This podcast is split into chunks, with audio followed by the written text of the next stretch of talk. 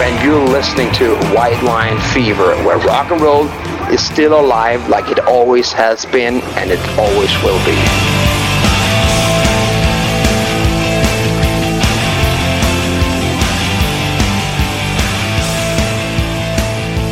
Okay, welcome to White Line Fever, and it's the start the show, but it's the last part of our interview with Ricky Warwick uh, from from Black Star Riders, and um, I think you, Ricky, you'd be very pleased with the uh, publicity, such as it is now. It's on the internet now, not not in print, and sure. uh, and and airplay's hard to come by. But you you'd be very happy with uh, the interest in, in, It's only your second record. There are so many now super groups out there. I mean, you know, record companies are throwing people together and putting out these bands that maybe don't even play a show.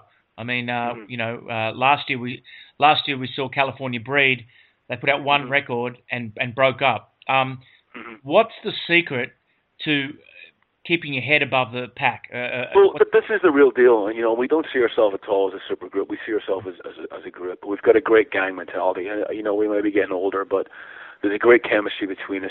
Um, we get on very well. We share a common goal. Um, and that's very obvious to see when the band plays live. And I think everybody can see that. You know, we really enjoy what we do and we want to make it work. And you know, as cheesy as it sounds, we're we're we're all about the art. We're all about you know, obviously we want to we, we need to feed our families and and what have you, but we're certainly um, you know our priority is writing great songs and playing great shows, and uh, it's very refreshing to be in this band because there is a chemistry and a camaraderie and a gang mentality there that uh, I haven't had felt like I've been a part of since I was a kid. Mm. And I think that that's what makes us uh, makes us strong. I think myself, Scott, and Damon um, you know, have a very clear vision for where we want to take this band and, and what we want to do, and then it's the real deal. You know, mm. it's not some side project. It's not something that you know it gets half-arsed attention laid on it. It's a living, breathing thing that you know we spend you know 24/7 working on and talking to each other and trying to build. And Robbie Crane's the newest addition to the band.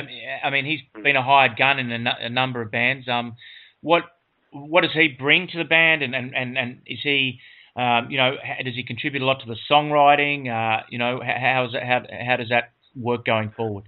Robbie's, you know, Robbie's a, just a phenomenal bass player and a great guy. Um, you know, he's been in a couple of bands, but obviously he was in Ratt for 12 years, so mm. you know he he's he's got a good sense of loyalty, and he he came in you know, obviously he knew the, the Thin Lizzy history that was there, but he heard the first album, and that's what made him want to join Black Star Riders when we asked him to mm. to come and sort of you know play. And he came down and auditioned, and within 30 seconds we knew he was the guy. It just felt right. The groove was there. He's a much more aggressive bass player than Marco Mendoza, and I think that that fits Black Star Riders better. No disrespect to Marco, but I just think it's it's be- it's a better fit. You know, Robbie's got the the precision bass down at the knees, and and uh, you know he's he's just rocking hard, and he brings a lot of enthusiasm, a lot of fire, a lot of spirit, a lot of aggression. Uh, you know, fortunately, when he joined, most of the songwriting had been done for the for the Killer Instinct, but I'm I'm pretty sure that Robbie, you know, now knowing him as well as I do, will will be coming up with ideas for the next record. Yeah, and last last time we spoke, you said that you know it wasn't beyond the realms of possibility that Thin Lizzy would play one-off gigs as Thin Lizzy with this lineup. I mean, what's what's what's how how is that? Well, you know, it, it wouldn't it wouldn't be with this lineup if that was to happen. Right. You know, I mean, I think Thin Lizzy would only do it if it was Brian Downey, Scott Gorham, and, and Darren Wharton. Okay. Myself and Damon, and probably Marco back in the fall, the way it was when we were going out, um, you know, a few years ago. I don't know what the likelihood of that is, is happening. And if it was to be anything, it would be one-offs. There's certainly no plans for any tours. I mean, like I said, we're all very focused on Black Star Riders, and nothing has really been mentioned. Um, so, uh, you know, that that's where that we're at with that. To be honest with and you. And you put out some solo stuff between uh, records. How was that experience? It's good. It's it's an ongoing thing for me. It's just something that I do, and, and something obviously that I, I was doing before. Uh, you know, I joined Thin Lizzy, uh, but now obviously that's uh, you know that's the thing that, that, that takes uh, takes a backseat to all the Black Star Rider stuff, and it, you know, it just I, I love to write, and uh, I love to keep the solo stuff going. I enjoy doing it. It's a lot of fun for me, and, and something I continue to do. How have you found, and we haven't got a lot of time left, but how have you found the battle for airplay? I mean, did you were you uh, disappointed with how it went the first record? Were you pleasantly surprised? Were we surprised about the regions where you got airplay and the regions where you didn't? Um, no, it was good. I mean, the first record charted in quite a few countries, but I mean, to be honest with you, with with the Killer Instinct, we've uh, we've been A-listed at, at BBC Radio 2 over in the UK, which is the biggest radio station. So uh, we've been A-listed there for the last five weeks, which is just phenomenal. Mm. Uh, something I could never get with any other band I was ever in, you know. Really? And, and, and that's to have that reach and uh, to to be getting played, you know, two or three times a day on on regular rotation is huge. And we've we've seen the positive effect of that. I mean, the the pre-sales of the record over in the UK seem to be fairly outstanding, and, and we're hoping that that you know spreads across into Europe and, and beyond. Yeah, yeah. Um, again, we're still you know still firm believers. We need to get out there. and We need to play it, and we need to you know the strength of this band is people coming to see us play live. Yeah, yeah, yeah. And um, obviously, I've got to ask a parochial Australian question. Uh, any any uh, any touring plans for, for down here? You know, man, I love coming to Australia. I really hope that we get back soon. We would love to. Uh, I mean, obviously it's logistics and, and, and, and making it work, but certainly we'd be there in a heartbeat. Right. How you toured with Kiss and Motley Crue few years ago. What what was that like as an experience? It was the end of the Thin Lizzy era. What are your memories of that of that tour? You know what what a great way to sort of bow out. You know, on on a bill like that. I mean, it, it was funny for me because I I'd first been to Australia in 1992 with the Almighty, and we Yep. toured with the Screaming Jets. I saw one of those Uh, shows at Shell Harbour. Um, yeah, and you know, I, that that was the best time ever for me. That was just a phenomenal tour. Great guys, the camaraderie, the laugh, the mischief, the mayhem. We were all young, and you can imagine, you know, going out to places like Wagga Wagga and Broken Hill, and and and, and tearing it up there was just mind blowing, you know. So to come back, sort of, you know, 20, 20 odd years later, a little bit older and supposedly a little bit wiser, it was really nice. I mean, I've noticed a lot of big changes in the country, obviously. yeah. Uh, but again, had a great time, and, and just to play on a bill with Kiss and Motley Crue. Um, you know, it was a nice way to bow out of the Thin Lizzy thing. It really was. Give us uh, before we pick the last song and finish the interview. Uh, I'm gonna ask, tell us what the, one of the biggest changes over 20 years you noticed in Australia. What what, what was it? Uh, I, I can actually believe how expensive everything got. yes.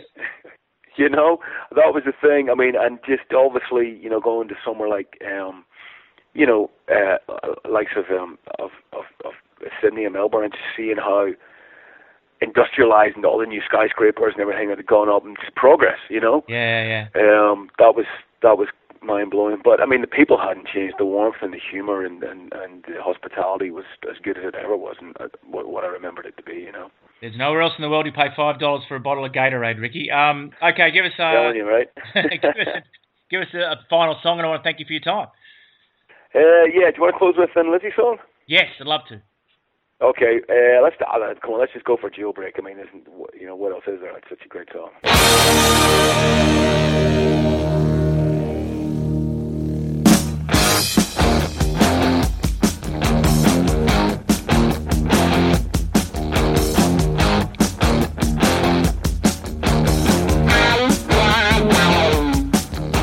Tonight there's gonna be a jailbreak somewhere in this town. See, me and the boys, we don't like it. So we're getting up and going down. High and low, looking right to left. If you see us coming, I think it's best. You move away, do you hear what I say? From under my breath. Tonight there's gonna be a jailbreak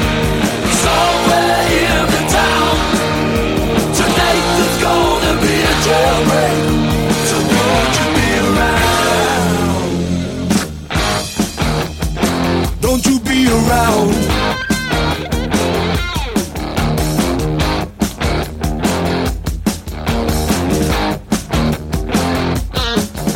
Tonight there's gonna be trouble. Some of us won't survive. See the boys and me mean business, busting out dead or alive. I can hear the hound dogs on my trail. All hell breaks loose, alarm and sirens wail. Like the game, if you lose, go to jail. Tonight there's gonna be a jailbreak somewhere in the town. Tonight there's gonna be a jailbreak. So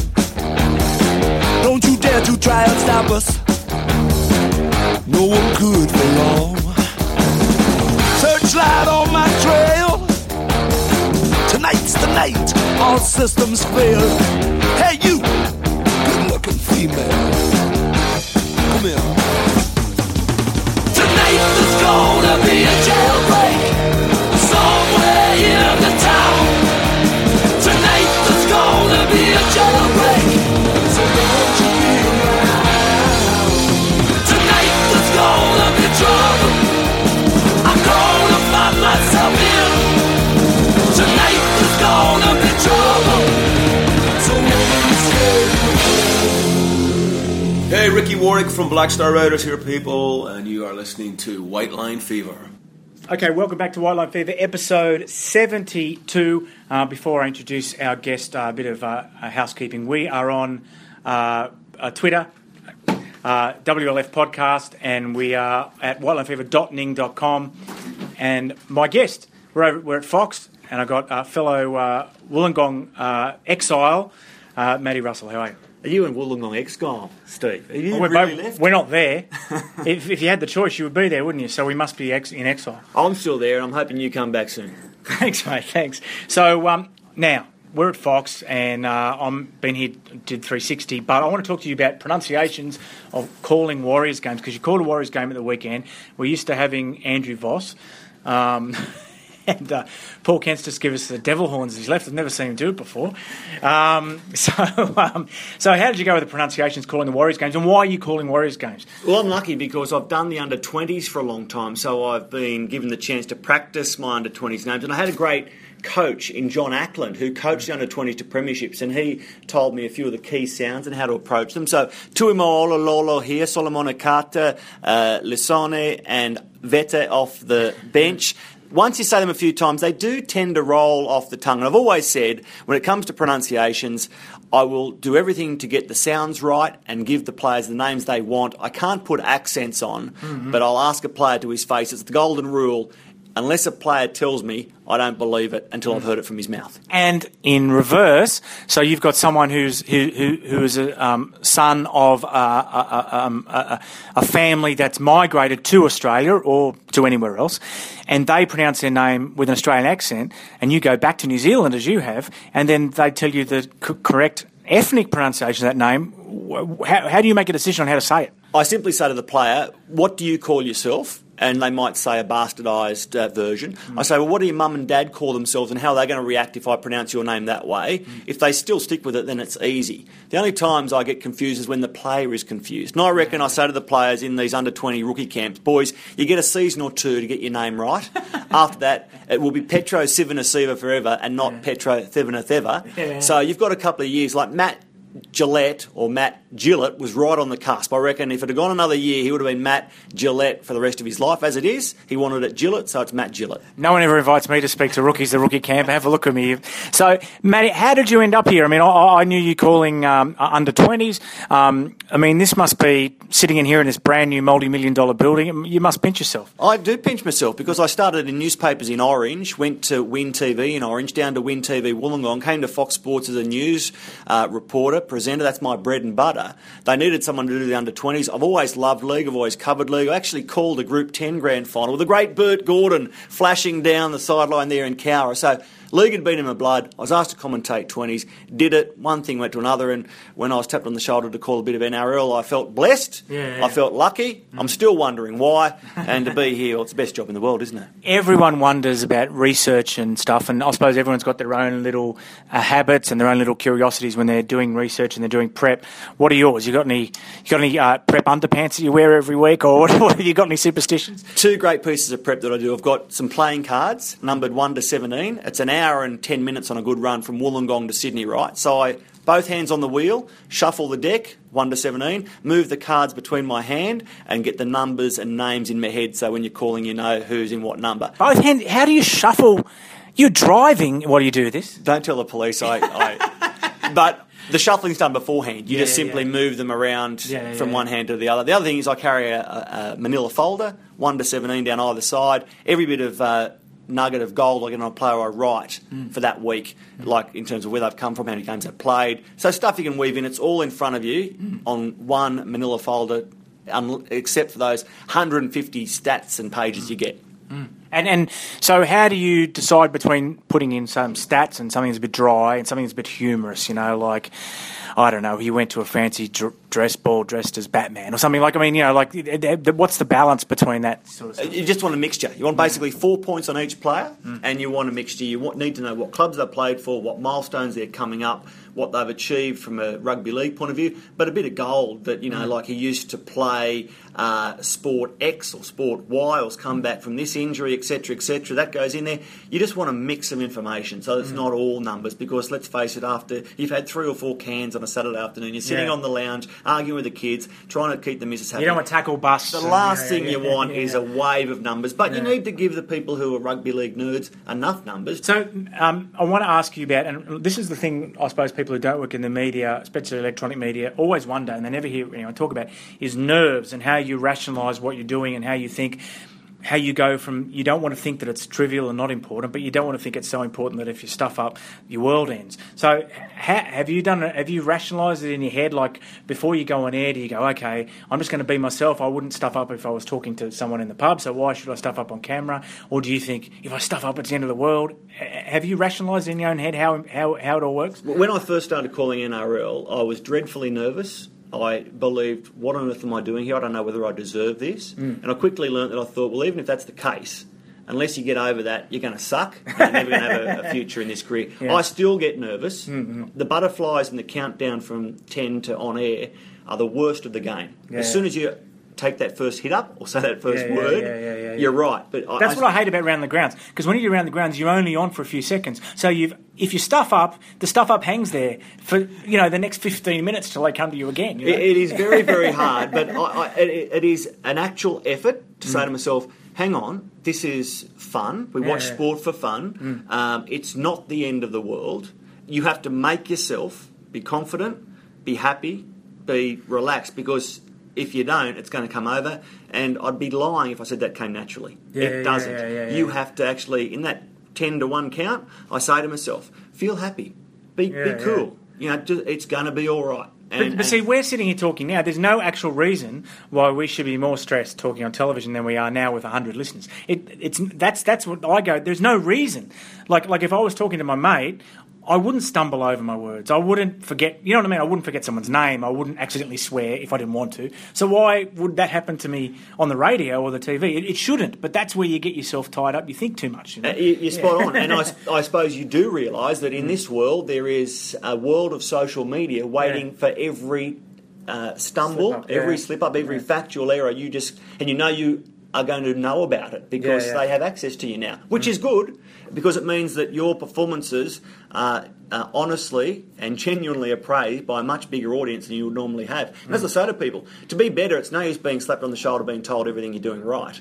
You need to be being told by people what you're doing wrong. Like I, I remember a couple of years ago, um, you know, there's a there's an expression in racing um, has a full book of rides. Yeah, yeah. I think I said um, they've got a full book of tackles. And Yeah. I, I got a couple of tweets straight away from people saying full book of tackles at Matt Russell Fox. What on earth? And I thought, well, that's right. That's probably an expression from a. But how do you deal with the abusive ones? Like, like some people just like to poke and get a 100%. reaction. So how do you deal with that? Uh, you realise that probably That's what they're doing. their life is uh, more miserable than yours. but sometimes, you know, you think, well, okay, they, they, I look for a point in it. Yeah, yeah, yeah. Because I think you can, even Get from the most it, yeah. cynical, uh, vindictive person, there can be a positive come out of it. Mm. And you think, if I get something positive out of that bit of statement, then I'm actually winning. Mm. Yeah, yeah, and, exactly, and exactly. they're not. So, m- mind battle, mate. Okay, uh, Matty, let's talk about one rugby league issue. They're, everyone's talking about they're bringing down the interchange. Good or bad? Great. Not good, great. Because uh, I think that we need a game that caters for all body shapes. I think it does at the moment, but I think we are seeing more and more muscle bound hulks, less and less skillful, nimble, slim, agile people. I'm sure that a lot of good rugby league players are just discarded by clubs. Because they're bean poles. You look at a Matt Moylan, he's maybe an exception. You look at a few others along those lines. I'd like to see a more accurate depiction of a cross section of society. and at the Yeah, moment, I don't think we're getting that. Yeah, okay, that's that's great. We need fewer muscle-bound hulks like you and you and I in, in rugby league. Um, thanks for joining us, Matt. Um, I, I- I just want to say that we're on uh, Stitcher, Um, I also want to say that if you uh, go to whitelinefever.ning.com and click on Amazon, then uh, it doesn't cost you any more to shop on Amazon, but I get a little bit of a cut. And you can also uh, hit donate. And I'm sorry I don't have the list of donors in front of me. It's even though it's very short, so I'll mention it next time. Thanks for joining us, Matt. Here's some new music from UFO. Beautiful. Pleasure to be here anytime, mate.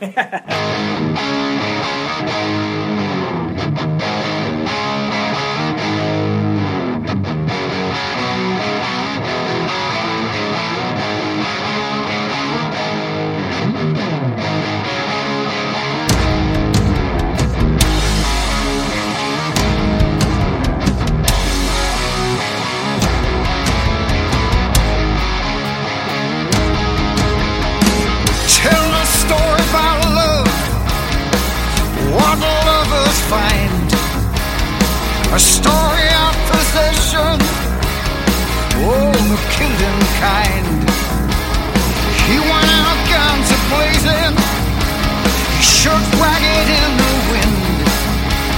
I watched him delicately frazzle. His lights they slowly dimmed not cold at all. It's my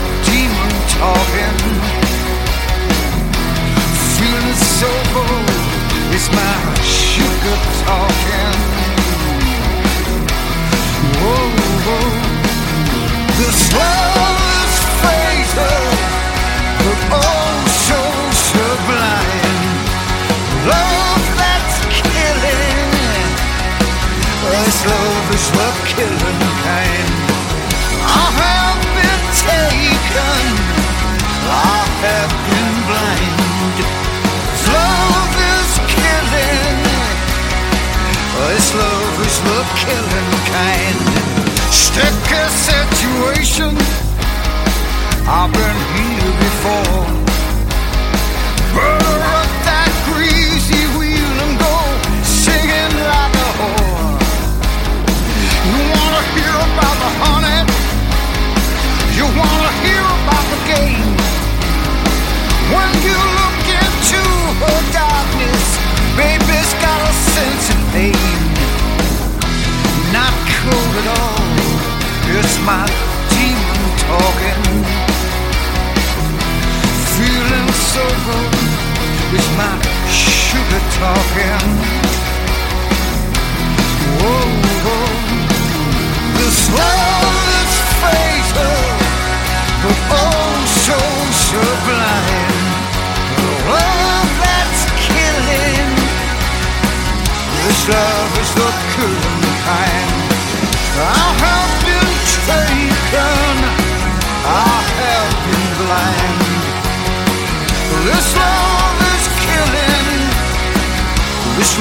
The killing kind.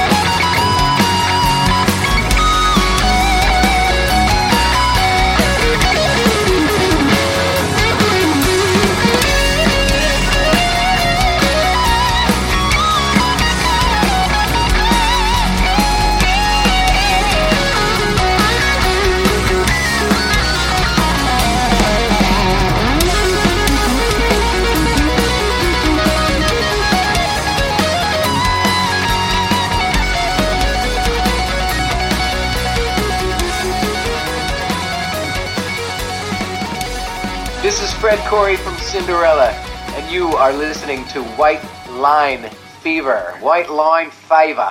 Okay, welcome back. Final part of our interview with Craig Csongrady from BB Steal, and we're, we've talked about the past. We've talked about their um, video being put on a porn site. So let's talk about um, let's talk about Resurrection and, and sort of the songwriting. Um, was it when you were writing this? Is this from a songwriting point of view, Craig? Is this your work, or is it members of your current lineup contributed to the songwriting, or, or what, how did how did it come together?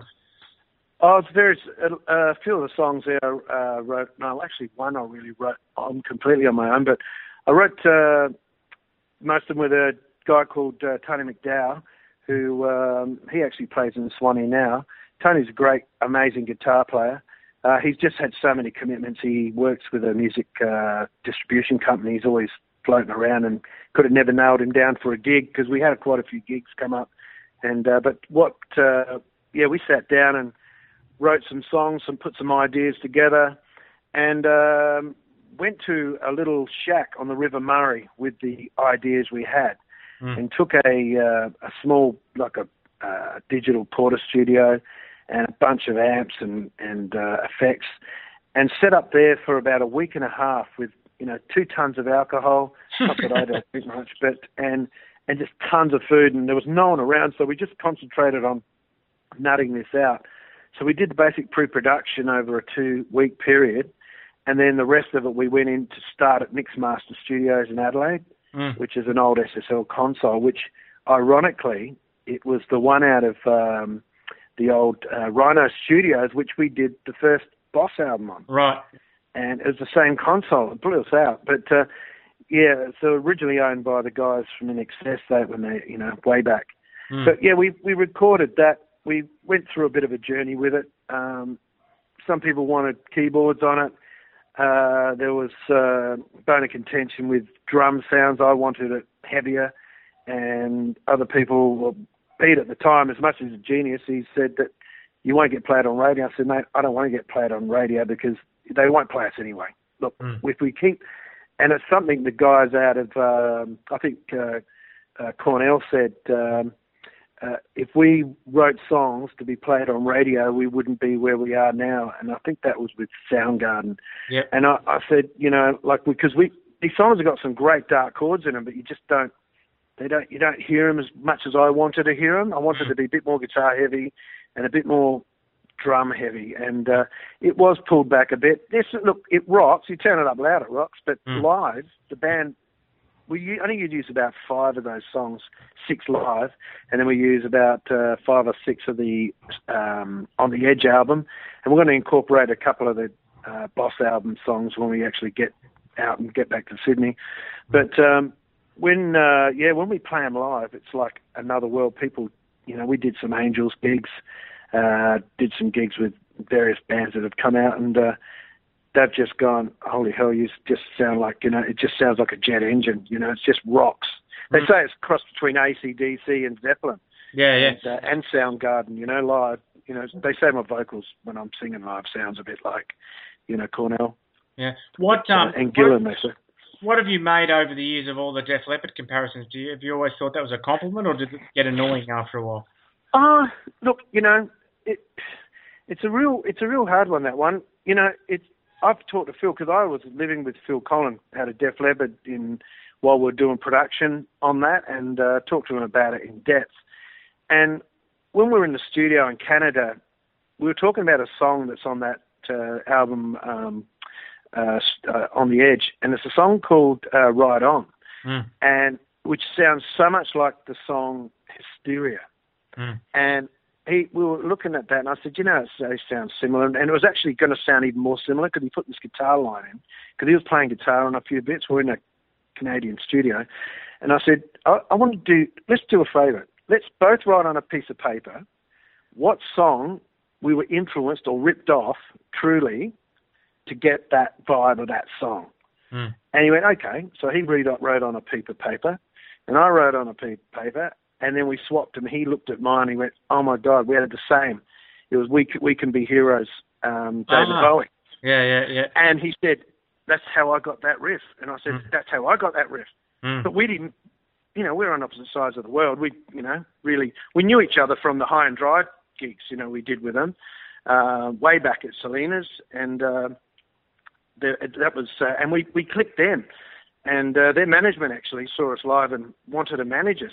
It was just before the drummer lost his arm, and uh, it's, I rang and talked to Peter Mensch, his name was, and he said, "Look, we we don't even know if we're going to band because our drummer has just lost his arm." And so that never happened. It would have been fantastic if it did. But Phil and I, you know, we keep in touch. I was talking to him in LA on when I was over there about a year ago, and he's pumped. He's like, if you see him, he looks like he's got a body of the Adonis, you know.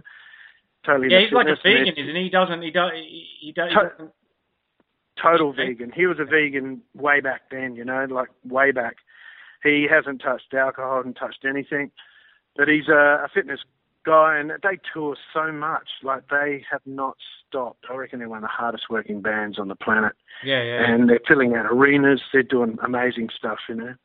Um, so, uh, with um, are you still in touch with Phil Collen? Is there any sort of prospect of working uh, of working with them or working with him again? I don't know. Um, it, I, yeah, I in touch. I spoke to him, like I said, about a year ago when I was in Los Angeles. We were going to catch up, uh, but he was about to go on tour, uh, I think with Kiss, and um, he was, you know, he's a busy man, and uh, he was visiting his guitar tech, and I couldn't make it because I was, I was actually with the Voice of Countdown. It's funny. Uh, we were driving around and uh, Gavin Wood. went to uh, um, what's his name? Uh, oh, what's the countdown? God, da da da da. It is Gavin right Wood. now. Gavin, Gavin, of course, Gavin Wood. We're driving in LA in his Toyota, and uh, uh, we were going to Max Merritt's because there's a bunch of Aussies that all live there, and we're going to Max Merritt's 70th birthday, and that's when Phil rang. So I couldn't pull myself away from that. It was a fantastic event. I was, I remember grabbing Max and we and uh, went out to Max's V Dub Beetle, and uh, put the put the CD in and listened to my couple of songs and he put in his stuff and listened to some of his new songs and yeah, it was great. And I thought, what a great vibe. Here I am sitting next to a legend, you know, Mm. uh, Max Merritt.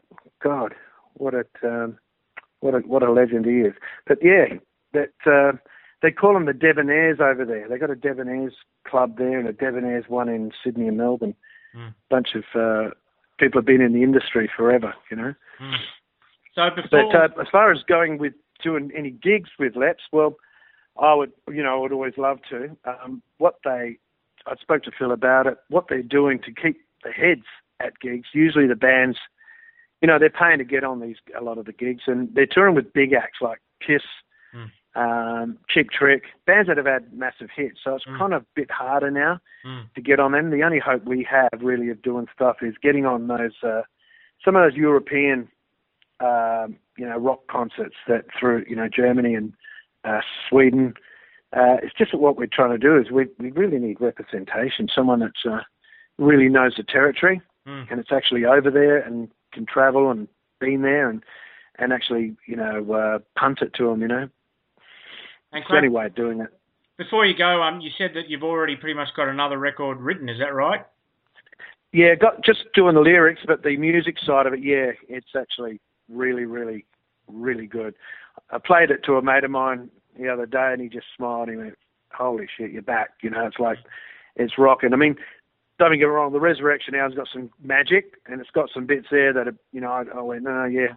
Well, I'd love to fix that, but the budget doesn't allow it, you know. But uh, it is a it is a a, a really good song. I mean, it it's, all depends on demographic. I so many people love listening to it, but the you know the purest hard hard rock heads, it's not. There are some songs that are rock, and there's Mm. some songs that almost uh, got a, a Hendrix funky vibe, and then there's uh, yeah, but it, uh, it I think it rocks live. I know it's how it sounds, and it's the way it should sound. Mate, um, can we have one more song from you? Yeah, what uh, off an old album or um, Your choice. Your choice. Okay. Um, well, I tell you what I really love is uh, Lizzie Town, off which is uh, on the edge, the uh, opening track of the uh, um, the uh, on the edge album. A lot of great, a lot be- of great Australian musicians come out of Elizabeth. Yeah, Just about all of them, actually. yeah, yeah, tons of them did. I don't know. I think it's because what the influence was back then is um, Bad Company and Free. All the British, all the guys came over from England and Scotland, like Barnsey, Swanee. Uh, you know, just even uh, I think um Bon Scott was in. Yeah, he li- actually he lived down the road from where I am now. Mm. Uh, he lived in Aldgate for a while, and um, he had a song he wrote, which is about his woman he was living his, uh, with back then. And it's a guy in um, Sydney who's got the song, and it was never recorded, but Bon wrote it. He asked me, actually, would you like to try and record this? And Oh wow. I said, gee, it'd be a bloody honour, you know, to do that. What's it called? But uh, he used to play with, pardon? What's the song called? I don't know the name of it. It's, Right. it's about, it's named after his girlfriend. All right. Uh, but uh, yeah, it was because Bon lived in Adelaide, and uh, he I think he was with uh, Fraternity and a few different bands around that era. But yeah, there's been a few dudes, but they've come over and uh, brought the British influence with them. Mm. You know, T Rex and Gary Glitter, whole thing, and it it really really stuck, and it and it influenced me a hell of a lot. You know. Mm. And um, is this is this song something that you might put on the new record, or you know the song yet, or so he's got to play it? Oh no, I've he- I've heard him. I've heard him. I was playing. I was at the Bridge Hotel Hmm. in Sydney, Yep. and he had he played it on piano to me and sang it rough and showed me the lyrics, and it's got Bon Scott and the signature on it. It's a really old piece of paper. Mm. I said, mate, that'd be awesome. Um, it's something I'll um, I'll really have a close look at, you know, but Mm. not sure about this album. Um, the, this album, you never know. You Mm. never know. Once I start recording this one, I'm going to do them in blocks of four, Mm. and because I don't care if it takes another year, two years to finish it, but it's going to sound right again. And I've got the best console that was invented, and I'm going to do it on uh, a 24-track Studer uh, A820, which is going to go on tape, so you've got that old fat sound. I'm going to run that into MIDI converters into the old Neve console and out and uh, into uh, Cubase. So it's going to have a really analogy fat sound. Awesome. Thanks for joining us, Craig. Thanks very much, Steve.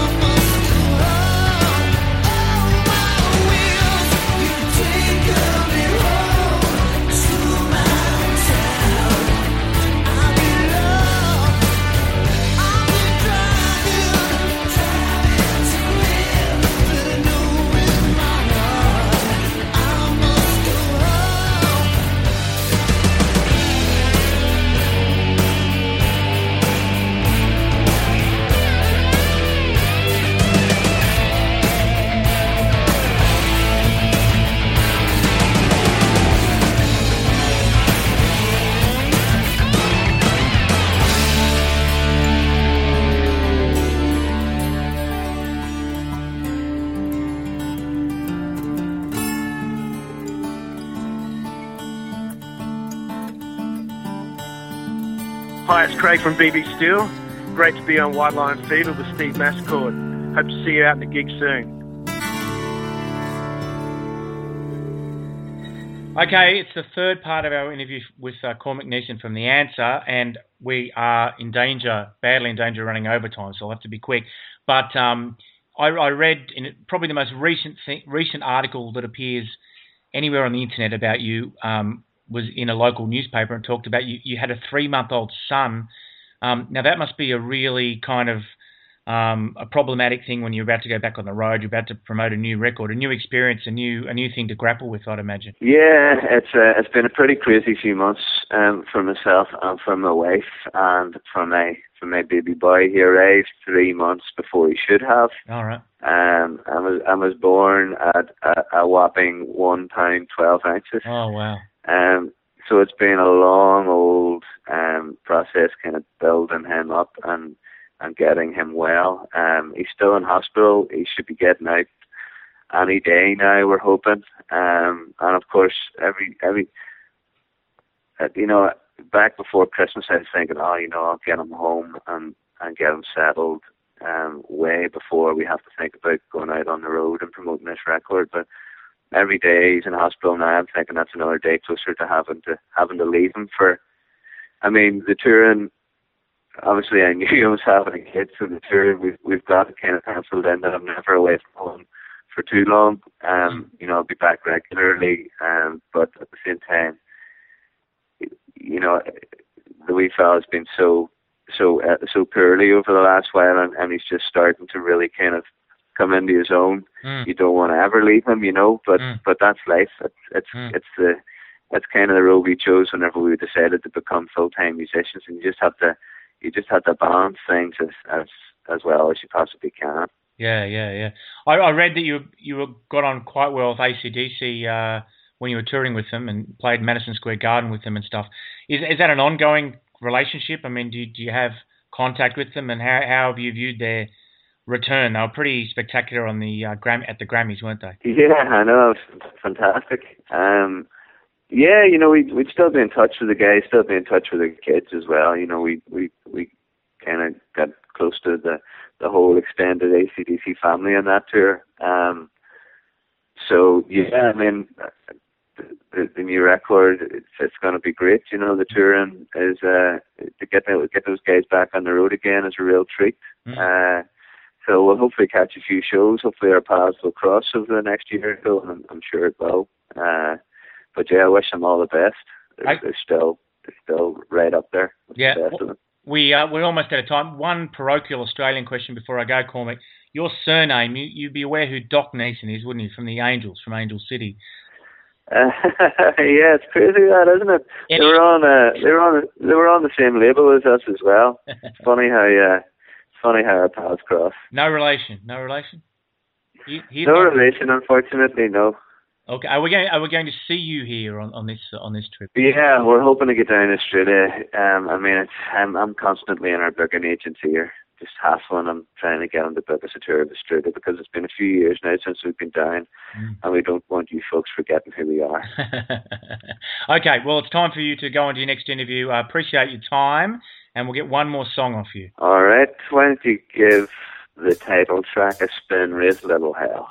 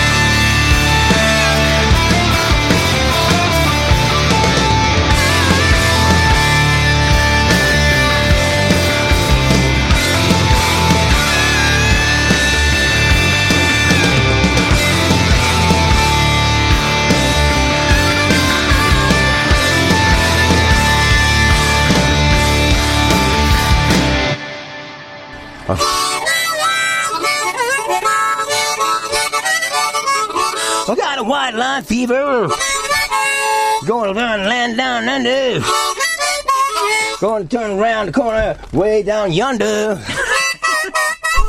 and I'm not even going to try to rhyme anymore. Michael Monroe here for White Line Fever. And you get a chance, come and check us out live. We're gonna rock your socks off and whatever, rock like fuck. That's what I say. Okay, come on down and rock on.